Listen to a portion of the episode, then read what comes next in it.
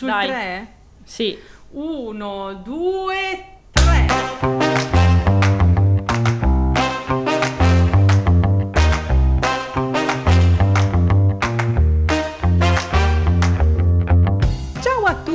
Benvenuti a Cicale, il podcast con un certo grado di cipiglio.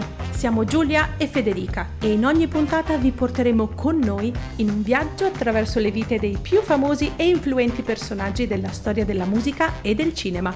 Buon ascolto! Ciao a tutti e bentornati su Cicale, il nostro podcast mio e di Federica. Ciao. Ciao Fede. Ciao ciao, buongiorno. O buonanotte, dipende. Esatto, magari ci state ascoltando nei meandri della notte oscura, mentre state passeggiando da soli di notte e non dico questa cosa a caso, proprio oggi. Mi raccomando, eh, un solo auricolare, ragazzi e ragazze. Uno, eh, non due, se state passeggiando da soli di notte. Ah, giusto, questa è la raccomandazione di una mamma perché a me non sarebbe mai venuto in mente di darvi questo consiglio, anche perché io sono una di quelle proprio che due auricolari e via. E mi chiudo, cioè non voglio sapere nulla con il mondo esterno, non voglio avere nulla a che fare. Male, male. Di giorno va bene, di notte no. Vabbè, però di notte se vedi tipo un faro enorme alle spalle, magari sai che sta arrivando qualcosa, no? Ma tu parli del rapimento, Se la campagna si illumina a giorno, rapimento alieno. sì, effettivamente è un po' uno scenario. Si vede che guardo troppi film, effettivamente. Infatti, volevo dirtelo. Siamo entrati in un una modalità horror in questo momento. Eh sì, sì, sì, sì, sì. Guarda, siamo assolutamente entrati in una modalità horror perché il protagonista di oggi effettivamente c'entra molto con queste tematiche. Infatti, se sei curiosa, ti dico anche chi è, ma prima voglio sapere la massima del giorno. Ma giusto, ma certo, adesso te la do. Oggi è martedì, perché noi stiamo registrando di martedì e ti dico la massima di oggi. Amo i litigi, quelli veri, quelli forti, quelli che per far pace metti a dura prova l'orgoglio, quelli dove serve coraggio per superarli, quelli che rafforzano ciò che è vero e dividono ciò che non esiste. È finita? Eh sì, Ah, ok. Mm, bella, bella. interessante. Eh, interessante però non ho capito. Grazie Silvia, Silvia Anelli, grazie, grazie mille. Va bene, se ci ascolterà ce la spiegherà. Ok, dai, iniziamo subito. Fede, non perdiamo altro tempo perché qui c'è veramente tantissima roba da dire. Sì, e poi i nostri spettatori sono ansiosi di sapere. Mi avevi lasciato con due iniziali. Sì, esatto, le due iniziali di stamattina sono AH, che poi io ci ho riflettuto e sembra un po' brutto perché sono le stesse iniziali di Adolf Hitler, però non è Adolf Hitler, ve lo giuro. Tra le varie cose che aveva sul CV sicuramente non era cineasta, ecco. Ma sto parlando di Alfred Hitchcock. Ah! È un altro mio grande amorino. Come immagini la sua vita è piuttosto lunga perché comunque anche lui ha avuto una bella vita lunga, piena, quindi insomma eh, c'è tanto da dire, quindi cominciamo. Sir Alfred Joseph Hitchcock, quindi anche lui Sir, è stato un regista, produttore cinematografico britannico, poi naturalizzato statunitense, ovviamente conosciuto come il maestro della suspense. Inutile dirtelo, è considerato uno dei registi più grandi di tutti i tempi e questo diciamo che è un po' la definizione canonica e classica che puoi trovare anche su Wikipedia. Che in sostanza è tutto quello che so io di Hitchcock. Guarda, lasciamo perdere, tu adesso dovrai poi vedere tutti i film che io ti citerò in questo podcast perché poi ovviamente come potete immaginare dovrà molto parlare dei suoi film perché i suoi film ci faranno anche capire un po' la sua indole, no? il suo genio, il suo cipiglio, quindi non posso non parlare dei suoi film. Ma procediamo con ordine. Hitchcock è nato alle 3.15 del mattino di una domenica d'estate, ovvero il 13 agosto del 1899 a Londra. È il terzo figlio di Emma Jane e William Edgar Hitchcock. I suoi genitori erano dei fruttivendoli e avevano un negozio di frutta e verdura sempre a Londra che si trovava esattamente di fronte alla loro abitazione, quindi comodissimo, cioè loro attraversavano la strada e andavano a lavorare. Alfred accompagnava spesso suo padre sul carretto con i cavalli nel giro di consegna delle merci ai clienti e Alfred sfruttava questi momenti per scrutare e studiare un po' le persone e qui inizia un po' a delinearsi questo bambino che amava poco giocare con uh, i suoi coetanei ma si dedicava più allo scrutare le persone e fare altre cose che poi ti dirò che sembra veramente una cosa inquietante però eh, di fatto era così, era un bambino particolare era un bambino particolare. Il padre però è un fedele osservatore della chiesa cattolica cosa che all'epoca a Londra non era così scontata e di conseguenza impartisce al piccolo Alfred un'educazione veramente severa. Ed è famoso un episodio di cui adesso ti parlo che poverino l'ha traumatizzato però fa anche molto ridere scusate. E praticamente c'è questo episodio in cui il padre manda il piccolo Alfred che aveva 5 anni al commissariato di polizia con in mano una lettera da consegnare a un poliziotto. Il poliziotto apre questa lettera la legge e mette Hitchcock in prigione tipo per 15 minuti dicendogli questo succede ai bambini cattivi. Ma che ansia ma che ansia! No ma tu immaginati questo qui che a 5 anni si ritrova in questa prigione per 15 minuti senza sapere minimamente che cosa avesse fatto. Quindi questa cosa qui lo traumatizza per sempre e di fatti il tema dell'accusato ingiustamente è un tema che poi tornerà sempre nei suoi film, o quasi sempre comunque, è uno dei temi proprio clou e peculiari di Ma che Hitchcock. trauma, tremendo. Cioè tu pensa, un trauma che ha vissuto a 5 anni diventa fondamentale per la sua carriera artistica. Eh, te lo porti tutta la vita, questo mi fa molto riflettere. La famiglia, come potete immaginare, non è che navigasse nell'oro, cioè alla fine erano fruttivendoli, quindi non è che avessero i milioni, ma nonostante ciò la famiglia non smise mai di trasmettere al giovane Alfred un grande amore per il teatro. Infatti si recavano spesso tutti insieme, soprattutto la domenica, nei teatri della zona. E quindi Alfred ben presto viene a contatto con tante storie. Ma a teatro non apprezza solo la storia che gli viene raccontata, ma studia anche l'interpretazione degli attori, le scenografie. Insomma, comincia a, avere, a farsi un po' l'occhio su tutto, no? su una rappresentazione non solo a livello di trama, ma anche tutto l'insieme, la scenografia, gli attori, magari anche i costumi, quindi inizia ad avere quasi un occhio registico. Certo, perché vede tutta la macchina che funziona, no? Esatto, esatto, che questo direi che è fondamentale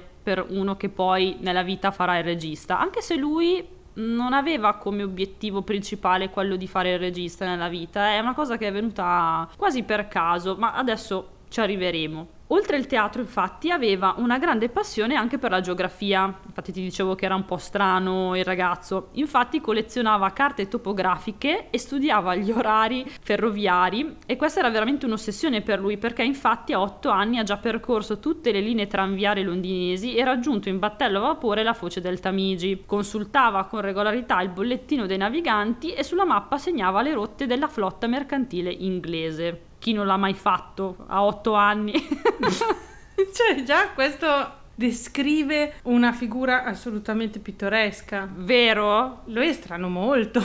cioè, strano, strano bello però, non strano, non strano creepy. Strano bello. È strano bello, secondo me deve essere stato molto bello essere amici di Hitchcock. Cioè, a me è una figura che ispira molta simpatia e curiosità. Cioè, tu immagini andare a cena con Hitchcock, io veramente. Secondo me deve, deve, essere una di quelle cose che te le ricordi per tutta la vita. Ma proseguiamo. Nel 1910 lo iscrivono in un collegio di gesuiti perché così, visto che l'educazione severa del padre non era sufficiente, hanno detto ma mandiamolo anche dai gesuiti che così gli, lo, lo, lo stanghiamo proprio definitivamente. Però nel 1913 a 13 anni lascia questo istituto e nel 1914 inizia a frequentare dei corsi serali alla scuola di ingegneria navale presso l'Università di Londra e come vedi c'è tutto il suo percorso non lo sta portando a fare il regista, lui fa ingegneria anche perché alla famiglia lui proprio dice che lui vuole diventare ingegnere, quindi la famiglia cosa fa? Lo iscrive a questa scuola di ingegneria navale. Certo. Anche perché lui era fissato con i battelli, cioè... Eh, sì, aveva una mente senso, molto... E le rotte mercantili. Logica, magari, non so, così a, a pelle a me viene in mente mm, Sheldon Cooper di Big Bang Theory. Sì, effettivamente potrebbe ricordare un po' questo personaggio, effettivamente potrebbe essere stato così. Comunque devo dire che all'epoca andava molto bene per gli ingegneri perché lui nel 1914 inizia questa scuola e nel 1915 trova subito un posto alla Henley Telegraph in Cable Company, cioè nel senso fai un anno di ingegneria e sei a posto, io ho dovuto sputare sangue. Vabbè. Niente di autobiografico. No, no, no, infatti un altro dei motivi per cui adoro Hitchcock, a parte che vabbè i suoi film, lo adorerei in ogni caso, però mi sento molto affine a lui perché anch'io in un certo senso sono partita facendo l'ingegnere e poi... Sì, con eh, tutt'altro percorso proprio. Quindi dicevamo che lui nel 1915 trova questo posto in questa società che si chiama Ellie Telegraph and Cable Company, che è una fabbrica di cavi elettrici dove deve fare un sacco di cose noiose che insomma ben poco c'entrano con la regia. Nonostante questo però continua a mantenere la sua vena artistica e a coltivare le proprie passioni ben presto appare evidente a tutte le persone che lavorano con lui che lui aveva un certo talento per il disegno. Quindi questi dicono vabbè ma questo qua cosa ci sta a fare qua? E quindi viene trasferito all'ufficio di pubblicità per disegnare gli annunci pubblicitari della Ellie Telegraph. Scusami se ti fermo, ma queste sono proprio le classiche cose che adesso non succederebbe mai. Mai. Adesso se tu fai una cosa puoi fare solo quella ed è estremamente limitante la tua formazione perché tipo se tu sei, non so, un telegrafista non puoi diventare il disegnatore nella stessa ditta, cioè invece una volta se ne sentono tante di queste storie, non so, dei nostri nonni che hanno fatto la gavetta spostandosi all'interno della stessa ditta in mansioni diverse fino magari a salire in una mansione più bella, ma che non c'entra niente con quella con cui hanno iniziato. Ma poi soprattutto per caso, soprattutto per caso, cioè non c'è mai un disegno dietro, non so se ti è mai capitato di sentire i racconti degli zii così, ah sì io sono finito a fare il dirigente di sto qua, ma non volevo, cioè mi ci, ci sono finito. Esatto, esatto, come questo qua, ah, bravo bravo a disegnare, no sì perché quello dell'ufficio contabilità mi ha detto che ha visto che hai scarabocchiato e oh sei bravo a disegnare, vai a disegnare le pubblicità, cioè ma scusa, Esatto, esatto. non succederebbe mai oggi, mai. Comunque diciamo che invece per il nostro Hitchcock questo passaggio fu veramente importante per la sua carriera perché lo rese pronto per cogliere invece la famosa palla al balzo, quell'occasione che arriva nella vita una volta sola, lui era pronto. Infatti accade che nel 1920 la Famous Players Lasky Studios decide di aprire una succursale a Londra e come primo obiettivo c'era quello di adattare un romanzo per farne un film. Allora Hitchcock che cosa fa? Decide di non perdere questa occasione ovviamente, quindi legge questo romanzo e crea i disegni che avrebbero potuto accompagnarne i titoli. Per questo perché? Perché c'era ancora il cinema muto e quindi i titoli andavano accompagnati con dei disegni eccetera eccetera quindi lui mostra i suoi lavori e viene subito assunto alla Famous Player Leschi Ah. questa è un'altra cosa che non so se accadrebbe oggi Ma no, Però- mai, mai, assolutamente. Sottolineo questa cosa del cinema muto perché effettivamente io tutti i film che ho visto di Hitchcock, diciamo quelli più famosi, sono tutti sonori, quindi mi ha fatto strano pensare che effettivamente lui quando ha iniziato ha iniziato che c'era ancora il cinema muto, Mm, cioè non ci avevo mai pensato. Quindi lui viene assunto da questa Famous Placer Leschi che se non ricordo male deve essere la Paramount, cioè penso che poi dopo sia diventata la Paramount, ma non vorrei dire una cavolata, la butto lì. Dal 1923 al 1925 lavora per un'altra casa di produzione svolgendo vari ruoli tra cui l'assistente alla regia, lo scenografo, lo sceneggiatore, il montatore e addirittura si mette anche ad adattare dei romanzi. Insomma fa veramente di tutto e praticamente si occupa a 360 gradi della produzione di un film, quasi, cioè quasi perché veramente ha fatto di tutto. Sì, se sommi i vari ruoli che lui affronta, sono tutti quelli che sono necessari alla gavetta di un regista per fare il regista, perché capisci cosa deve fare ogni singola parte. Sì, diciamo che lui secondo me ci ha un po' provato, cioè lui è stato fortunato a entrare perché ha mostrato i suoi disegni, poi dopo lui si è ritrovato in mezzo a sto mondo, probabilmente gli piaceva e per rimanerci si adattava a diverse cose. Quindi in questa fase di sperimentazione regolamentazione inizia anche a fare da aiuto regista a Graham Katz nel film Woman to Woman, prodotto da Michael Belcon. Però ad un certo punto viene licenziato apparentemente senza motivo. Sembra che lui fosse diventato scomodo al capo operatore. Quindi torna sempre un po' questa cosa dell'essere accusato ingiustamente, che lui si ritrova in questa situazione in cui non capisce bene che cosa sia successo. Però nel 1925 Belcon, che aveva visto decisamente del potenziale nel nostro Alfred, gli propone di fare un film da regista, ma del tipo, ehi, ma non è che per caso ti piacerebbe fare il regista? E tu dirai, Hitchcock non ha proprio perso l'occasione, invece no, perché Hitchcock aveva proprio un sacco di dubbi al riguardo, anzi aveva proprio paura, cioè lui aveva proprio paura di fare il regista, per farti capire che proprio non era quello che lui aveva pensato per se stesso. No, vabbè. Eh sì, questo dà coraggio a tutti, eh, comunque. Però chi è che lo convince ad accettare? Lo convince la sua futura moglie, Almareville, la quale aveva già una carriera interessante alle spalle perché aveva lavorato anche con David Griffith, cioè quindi non proprio con il primo che passava. Insomma, lei gli fa capire che è un'occasione e quindi lo convince ad accettare. Poi apre un inciso, Almareville diventa sua moglie nel 1926, furono insieme tutta la vita, fu un grande amore, fu veramente un sodalizio sia d'amore ma anche lavorativo perché lavoravano insieme e Alfred Hitchcock non faceva niente senza l'approvazione della moglie, era proprio mm, bravo, era una sua grande consigliera, quindi Hitchcock aveva capito tutto. E insieme ebbero una figlia, una sola figlia di nome Patricia. E quindi questo è un po' l'inciso della situazione familiare di Hitchcock che fu sempre solida. Intanto che mi parlavi sono andata a cercare le foto e sono troppo dolcini, sono una bella famigliola sono molto dolci. Comunque vedo che lei è sceneggiatrice. Sì, lei è stata sceneggiatrice, mi pare anche montatrice, è stata all'inizio della sua carriera. No, comunque lei era una che lavorava nel campo, ecco, non era una che passava per strada, ecco. Infatti gli ha detto "Guarda, non puoi perdere questa occasione di farlo". Comunque, tornando a noi, appunto lui accetta questa proposta di fare questo film che si chiama Il labirinto delle passioni e a questo punto Alfred ed Alma girano mezza Europa per seguire le riprese di sto film. Vanno a Monaco, sul lago di Como, vanno a Parigi, vanno anche anche sulla Riviera Ligure. Ovviamente, come ti immaginerai, vanno incontro a tutta una serie di intoppi e di imprevisti che una produzione itinerante porta con sé. Ma questo però fu un vero e proprio addestramento per il nostro Alfred, perché lui imparò veramente tante cose dalla produzione di questo film. Comunque, tra il 1925 e il 1929 gira ben nove film muti. Io non lo sapevo, cioè nove film muti ha fatto. Vabbè. Ma dal 25 al 29 sono solo quattro anni, ne ha girati nove? Ne ha girati nove. Sono tanti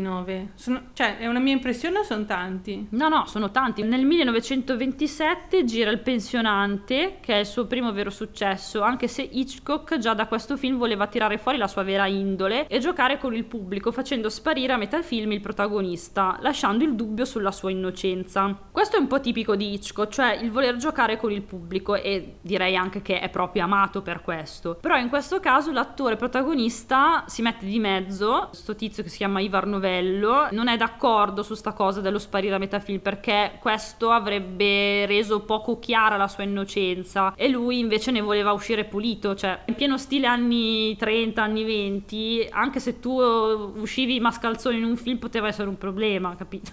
cioè, sì, adesso fa venire da ridere. Ecco, non è come oggi che abbiamo di tutto e di più. Lì se apparivi mascalzone anche solo nel film poteva essere un problema, quindi per colpa di Varnovello questa cosa non si fa. Però insomma diciamo che comunque Alfred Alfred ci rinuncia per il momento, però poi è una cosa che lui farà in Psycho, quindi questa cosa gli è rimasta proprio qui. Perché poi in Psycho, come vedremo, la protagonista mm, sparisce a metà film, eh, cioè viene proprio uccisa a metà film. Però in questo film non rinuncia all'espediente che poi diventerà veramente il suo marchio di fabbrica, ovvero quello di apparire nel film. E guarda che lui le studia veramente tutte eh, per uh, entrare nei film. Ma io questa cosa però la sapevo che lui amava fare un, so, un, piccolo frame dove passava, tipo... Sì, sì, sì, cioè o, è, o fa il passante oppure appare nelle fotografie, oppure tipo fa creare delle insegne al neon con la sua silhouette, perché poi ovviamente la sua silhouette è famosissima sì, grazie sì, anche sì. a un programma televisivo che poi ha fatto negli anni 50, quindi... Ah, è vero, è vero,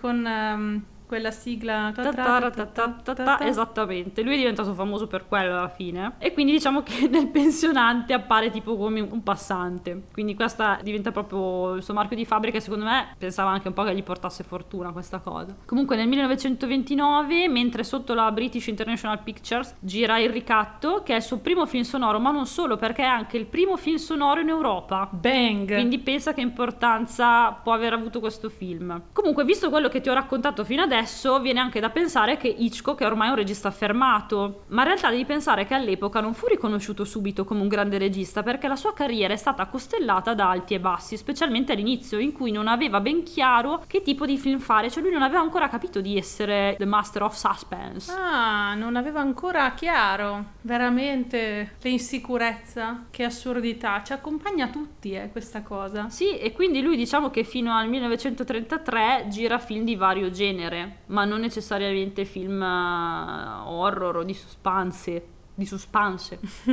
Nel 1934 rientra in gioco il famoso Michael Belcon, il quale lo fa firmare per la produzione di cinque film ed è in questo periodo che gira L'uomo che sapeva troppo ed Il Club dei 39, che comunque sono due film direi discreti, Eh discreti per dire, per dire poco, perché sono due film di grande successo che attirano l'attenzione di David Selznick, che è un produttore americano che produsse Via col vento e gli propone di andare in America per girare un film sul Titanic. Ah. E per fortuna gli arriva questa proposta perché nel frattempo la casa di produzione per cui stava lavorando si scioglie. Quindi questa proposta gli arriva proprio al momento giusto. Sì, ma qui c'è un cammino segnato, cioè sarebbe rimasto senza lavoro, invece c'era già un altro che... Sì, è vero, è un cammino segnato, però c'era anche del talento, perché se non avesse fatto quei due film, probabilmente Selznick non se lo sarebbe filato neanche di striscio. Ma come tu dici sempre, il talento si deve incontrare Con l'opportunità. Eh.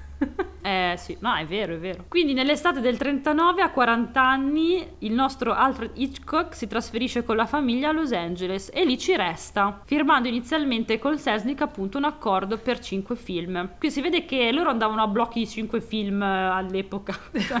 sulla fiducia. Come ti dicevo, l'idea iniziale di Selznick era quello di girare un film sul Titanic, ma poi ci ripensa perché gli capita tra le mani un best seller dell'epoca, ovvero Rebecca, e quindi propone a Hitchcock di girare Rebecca. Alfred è entusiasta perché lui in primis aveva cercato di entrare in possesso dei diritti di quel libro, ma erano troppo costosi, quindi lui accetta di buon grado di girare questo film. E in Rebecca ritroviamo un po' tutti gli elementi tipici del cinema di Hitchcock, come la tendenza ad accompagnare lo spettatore piano piano nella trama del film, facendo accrescere la suspense, dando anche poche spiegazioni ed inserendo anche l'elemento della fiaba. Infatti in questo film la casa sembra quasi avere una vita propria, c'è l'elemento della stanza proibita, dell'armadio che non si può aprire, insomma tutti elementi che ti riportano a una dimensione fanciullesca e che sono in grado di risvegliare delle paure recondite. Mm, Chiaramente sono cose che Hitchcock inserisce consapevolmente, cioè lui sapeva benissimo quale sarebbe stato poi il risultato e lui veramente impazziva, lui adorava fare queste cose. Se ci pensi effettivamente lui gioca con degli elementi che ti tirano fuori qualcosa, che ti riportano indietro nel tempo e quindi ti medesimi. Scavano in quella zona, in quella nicchia del tuo essere. Eh, che tu pensi di aver eh, chiuso Invece no, lui ha la chiave della porta e lì c'è un armadio, un armadio che non puoi aprire. Ma no, vabbè, non ce la posso fare. Capito? Cioè, è come quando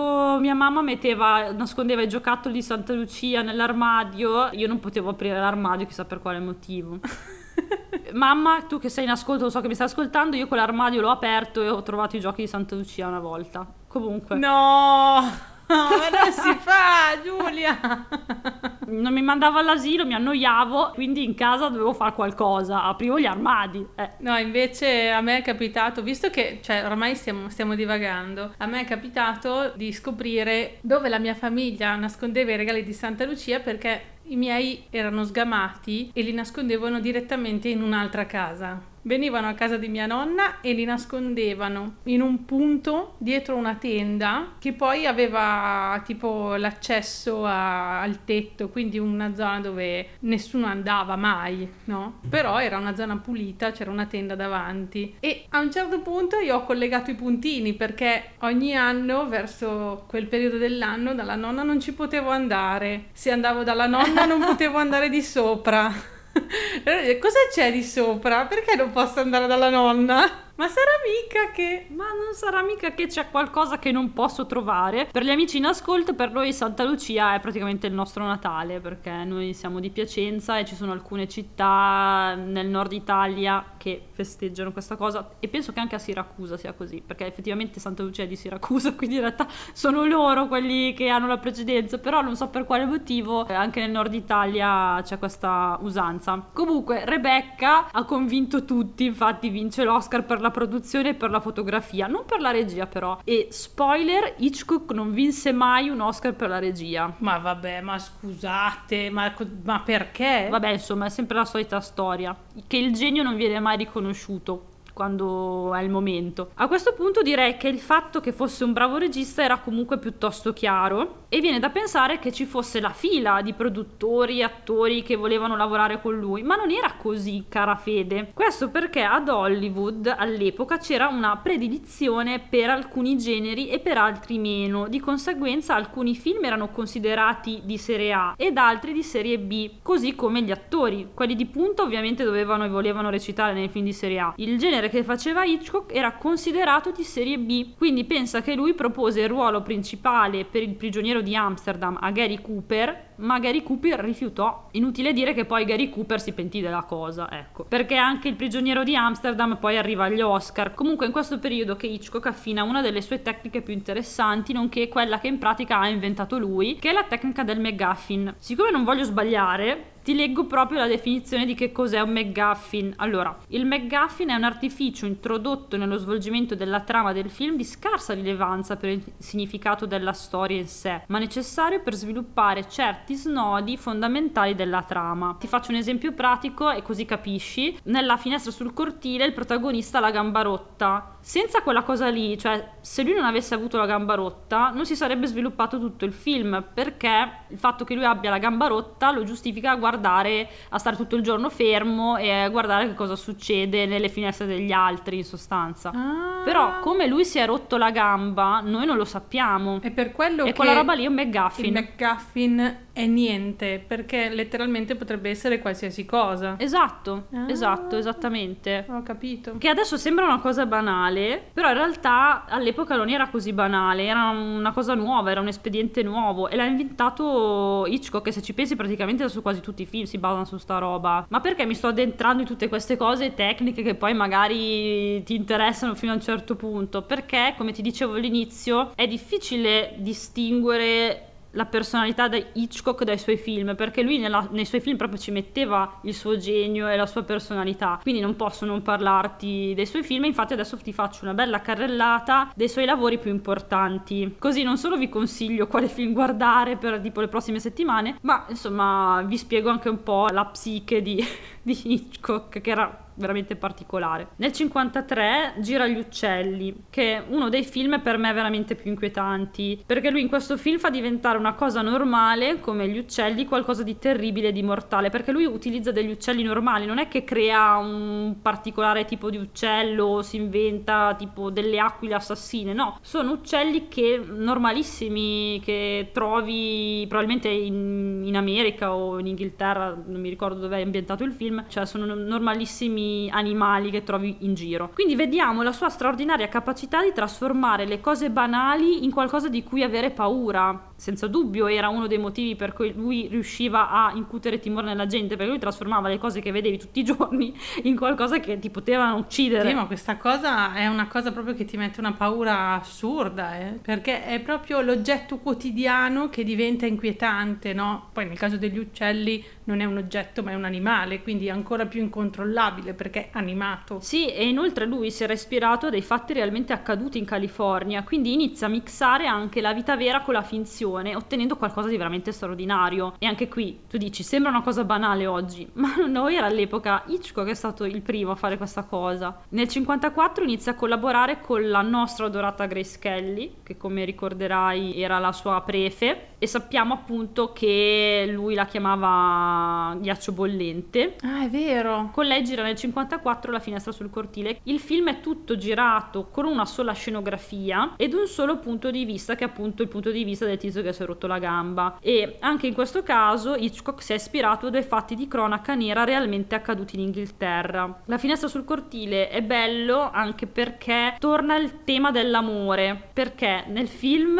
il protagonista non vuole sposare Grace Kelly, non si sa per quale motivo. E lui, osservando quello che accade nel cortile, è spettatore di varie sfaccettature de- dell'amore.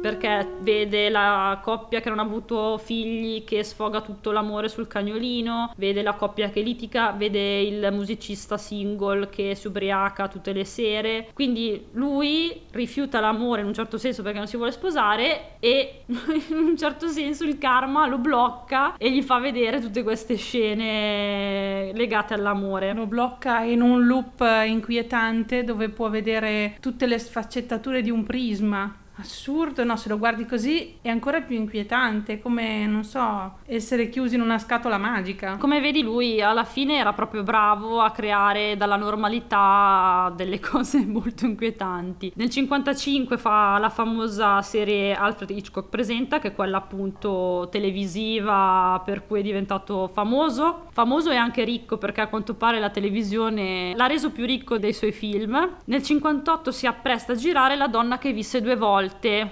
ovvero Vertigo. Il titolo originale è Vertigo, in Italia è diventata La donna che visse due volte. Questo film ha tutti gli elementi peculiari del cinema di Hitchcock, anzi sembra proprio cucito addosso a lui, perché torna il tema del doppio, lo scambio di identità, il fatto che il segreto si scopre a metà film. A quanto pare i produttori non, era, non erano d'accordo in questa cosa, che a metà film si scoprono cose o spariscono gli attori, però Hitchcock ha sempre voluto essere determinato su questa cosa e poi ha sempre avuto ragione. Perché aveva aveva il cipiglio. Perché aveva il cipiglio. Torna spesso il tema della spirale, che ritroviamo nella tromba delle scale, nella pettinatura della protagonista. Questo perché? Perché torna il tema della spirale? Perché Hitchcock voleva anche sottolineare il tema delle vertigini che lui trasmette allo spettatore con l'incredibile effetto vertigo che lui ha inventato e che prende il nome proprio da questo film. Questo effetto non è altro che una carrellata a zoom sul piano. La cosa bella è che per realizzare questo effetto non si serve delle normali tecniche che si conoscevano all'epoca per fare questo effetto qua, perché costava troppo. Cioè se lui avesse usato la tecnologia canonica, diciamo, per ottenere questo effetto avrebbe speso molto tutto. E quindi lui si ingegna, essendo un ingegnere appunto, con una semplice carrellata e uno zoom, lui riesce ad ottenere questo effetto qui. Se l'ha inventata lui sta roba, eh. Ma vabbè, ma che genio, che genio. Comunque mi viene da dire una cosa, che non è il primo che sentiamo dei nostri cipigliati, che è molto molto in linea con le tecniche dell'epoca, con l'utilizzo dei macchinari più moderni o che addirittura va oltre, no? Cioè sfrutta la tecnologia dell'epoca per fare qualcosa di nuovo. Cioè sono persone molto sul pezzo, molto nel presente le persone di cui abbiamo parlato finora, secondo me. Sì, è vero, sfruttano ciò che hanno per ottenere quello che loro vedono, per ottenere la loro visione, quindi questo è vero. Subito dopo inizia a pensare anche ad Intrigo Internazionale, che penso sia il film più famoso che ha fatto, con protagonista Cary Grant. E di questo non ti racconto tanto le peripezie registiche, ma ti racconto cosa ha combinato per riuscire a girarlo, perché guarda che anche qui sentila, eh, sentila bene questa cosa, perché in pratica all'epoca non si poteva girare girare all'ONU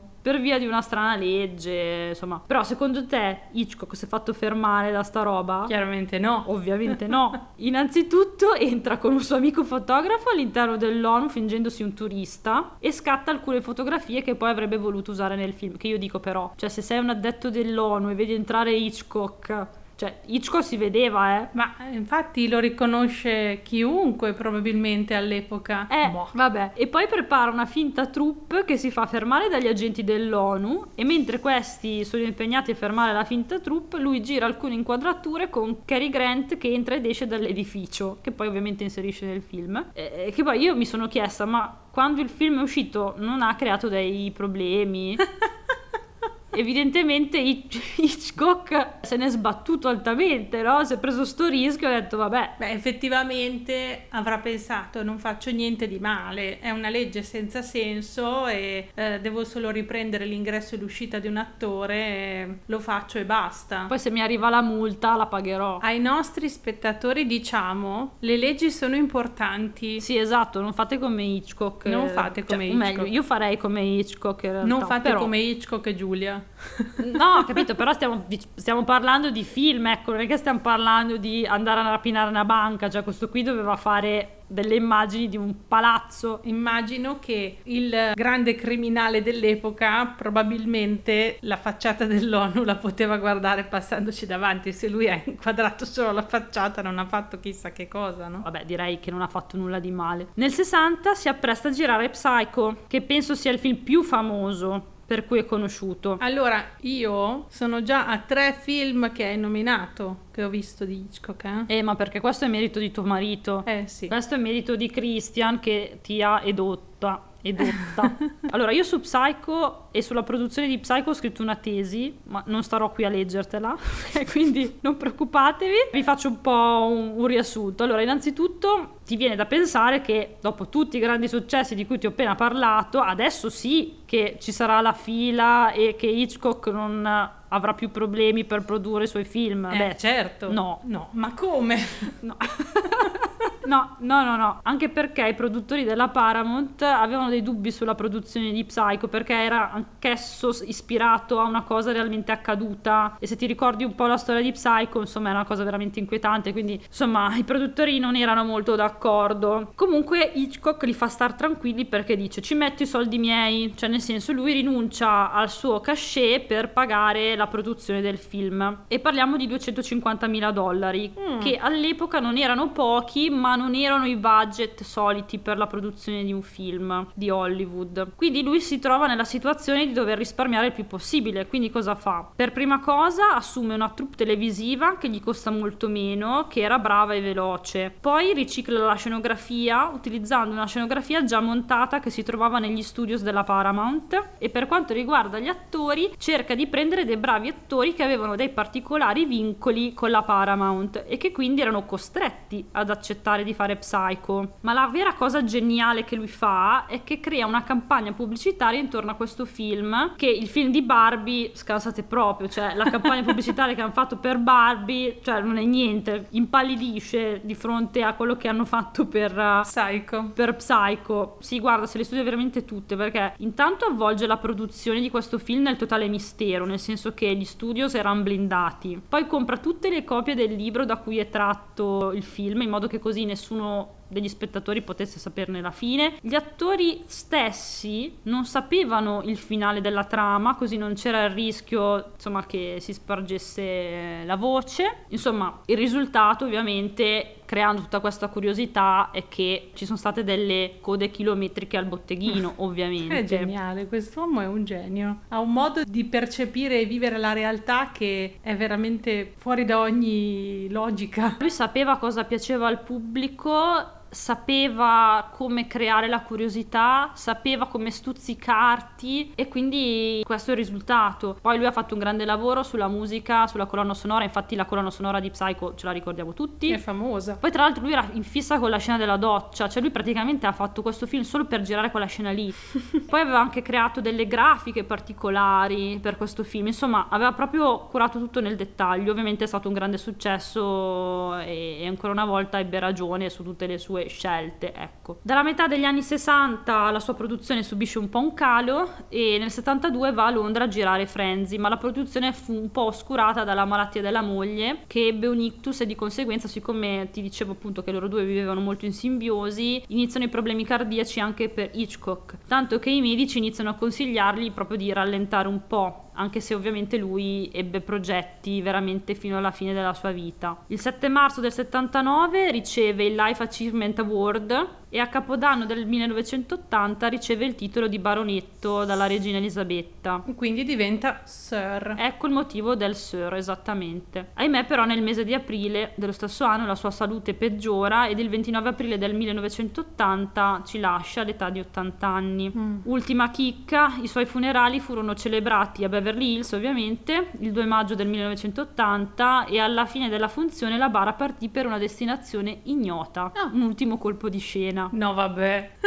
Aiuto. Sì. Quindi, ma Oggi tuttora non si sa? No, no, in realtà poi dopo si seppe più avanti che le sue ceneri furono sparse nell'Oceano Pacifico. Ah. Però all'inizio, cioè, tu vedi che la bara parte e non si sa dove va. Immagino che ci fosse il divieto assoluto di seguirla, immagino. In un certo senso ancora oggi non si sa dov'è, perché se è nel Pacifico. Alcuni dicono che è stato un ultimo colpo di scena, altri dicono che in realtà è stato un finale coerente con la sua personalità, che in realtà era un uomo molto riservato. Sì. Eh, e quindi un'altra spiegazione del- di questo gesto potrebbe essere questo. Comunque è stato un regista che ha saputo giocare con le paure della gente, riuscendo quasi a fartelo amare, riuscendo a trasformare l'ordinario in qualcosa di straordinario. Tra l'altro, a proposito di paure, concludo dicendoti che lui aveva delle curiose fobie. Intanto era famoso per avere la fobia della polizia, vabbè, però direi che è comprensibile.